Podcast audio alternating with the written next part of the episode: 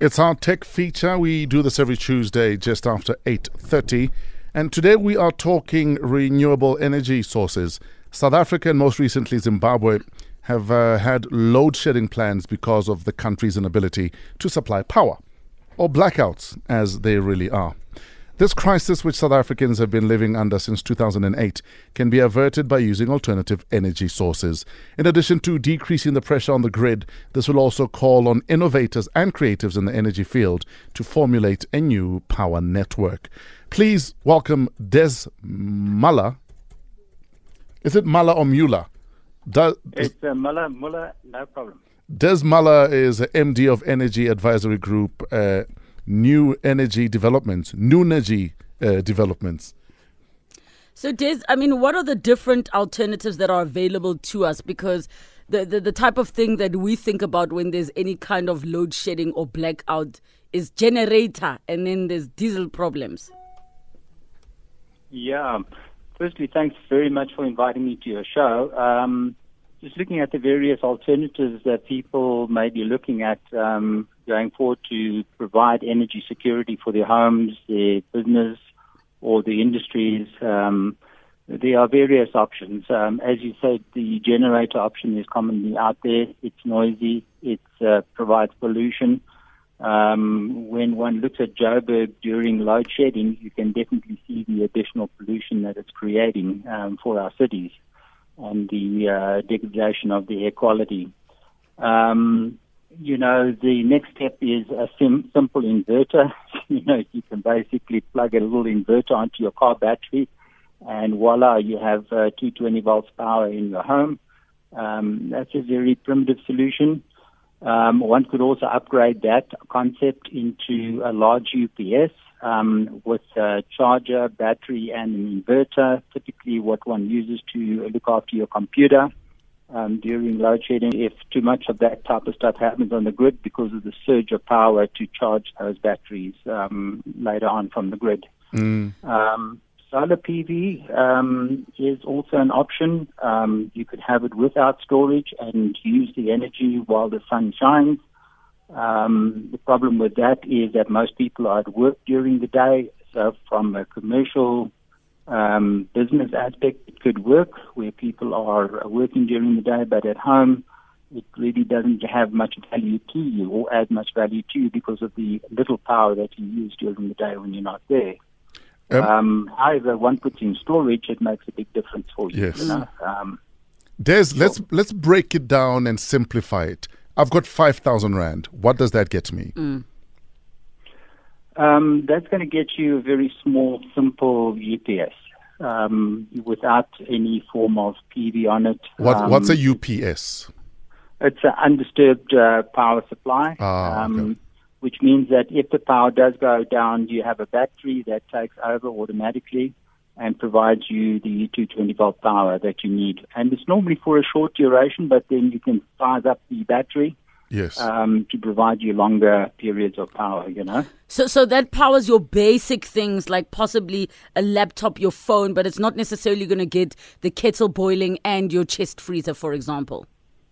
Exactly. You can run small power on on a system like that. I've got between ten and twenty thousand rand. What does that get me? Um, that could get you a little bit more of a sophisticated system in, in, in that area. Um, and um, but something that's more connected into your system that it comes in automatically. You don't have to sit and walk around with the extension cords around the house and so forth. Oh. Um, kind of getting where you are looking at, um, fifty thousand rand would give you an entry level PV system um, where you are able to produce three kilowatts of power. But again, that's only while the sun is shining. You know, yes, if yes. you come home at night, you're not going to really have the availability of that power. I've got a hundred grand. What does that get me? Please tell me I can buy a part of Eskom. A hundred, a hundred grand will get you a little bit more of a sophisticated system using PV batteries, inverters, and so forth. Um, a more reliable system. Um, if you want to um, have uh, four hours of storage, say, for example, where you can use the energy in the morning or in the evening. So, what does one do if they want to be completely off the grid? And then maybe can we also touch on the fact that Eskom seems to be our main option? Are there any other options beyond what you have spoken about? Look, uh, going off the grid is um, possible uh, with the renewable energy technology we have today, and by that I include wind and solar. Um, the intermittency, unfortunately, of these technologies um, Solar, for example, produces electricity for 20% of the 24 hour cycle, mm. which means that you have to use a tremendous amount of um, energy storage and a very big solar system to charge the batteries um, if you want something a little bit more reliable to um, be brave enough to go off grid.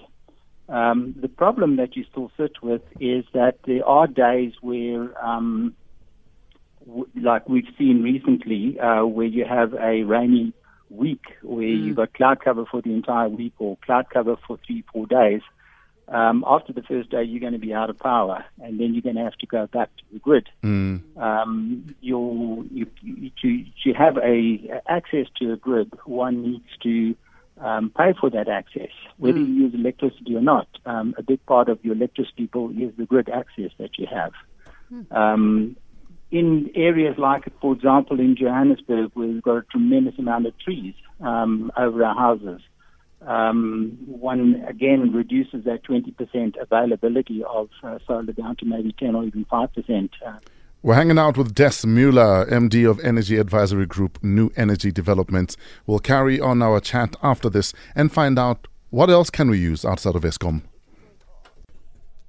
853 FreshnApp on the Fresh Breakfast Show. And we're speaking to Des Miller, MD of Energy Advisory Group, NuEnergy Developments. Now, Des, uh, uh, I asked the question earlier on about Eskom, that that is currently our main supplier. Are there any other options that we have in terms of suppliers?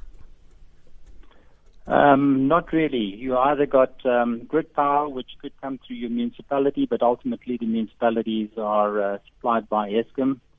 Um, the other alternative you got is to look at um, your own supply, uh, your own power generation. So, in essence, you have to have quite a bit of bank to be able to sort yourself out. Absolutely. Yeah, look, your return on investments um, for an investment like this are typically in the region of, of five years. Mm. Um, one needs to obviously understand the economics of it, and one also needs to understand the responsibility that uh, comes with owning a power station effectively on your home or your business. Um, you also need to understand the insurance costs that come with it, the regulatory and maintenance costs that come with it, and that really goes into the um, full package of the total cost of ownership. Sure. Uh, quite often one looks at, oh, PV is very cheap. Uh, mm. The problem with free energy, it's un- unaffordable, and that's an old adage out there. Mm. Um, because of the very light, free primary energy we get from the sun and the wind, we need a tremendous amount of infrastructure to convert that energy source into electricity. And that's where the costs are really coming in. But one's got to really understand the total cost of ownership of a project. Otherwise, one is going to start investing in something mm. and find out later on that um, it's going to cost you a lot more um, to power your home or your business um, than relying on grid power, even though it is a little bit intermittent sometimes. Um, but um, these are things that people need to understand and get the proper advice on before they take the plunge. In in some markets, you hear of two way systems where I generate my own power, but what I don't use can reverse back into the grid. Mm. Uh, you know, therefore allowing me to also be you know, a power supplier, you know, albeit at a small scale. Why can't we and why don't we have uh, that option? Mm. Um, that, that's a, a, very interesting option in Europe. Um, it's quite uh, popular there. Um, I believe Cape Town has been looking into it. Um, it's called the net metering, um, where you're able to provide power and also draw power at the same time. Um, it requires very, very specific uh, technology to make sure that when the grid goes down, you have to jump off the grid um, mm. and shut down your system as well to protect that you don't energize the grid with your power system. Um, when there's a failure, for example, on the um, the mains infrastructure ah, in yes, your suburb. Yes. Um, so there's very, very specific grid codes and special requirements that are required there. And it really talks to the need to make sure that your PV or your systems installer is properly qualified and compliant to the regulations. Um, like we saw with the solar water industry, solar water heating industry uh, in the past, a lot of fly-by-nights came in, unqualified um, installers came in, and it created a tremendous amount of problems for the um, homeowners and so forth. So one's got to really make sure that you have a credible um, installer that comes and does the installation for you to meet these specific requirements. Sure. So Um, definitely. South Africa is a little bit early days in uh, getting its head around it. So the National Energy Regulator obviously needs to um, permit this and to make sure that can work. You know. So definitely doing your homework in terms of your usage and uh, the best options available to you within your price range. Uh, thank you so much, Des Miller, MD of Energy Advisory Group of NuEnergy Developments, chatting to us this morning, FreshnApp on the Fresh Breakfast Show. Those are your energy alternatives.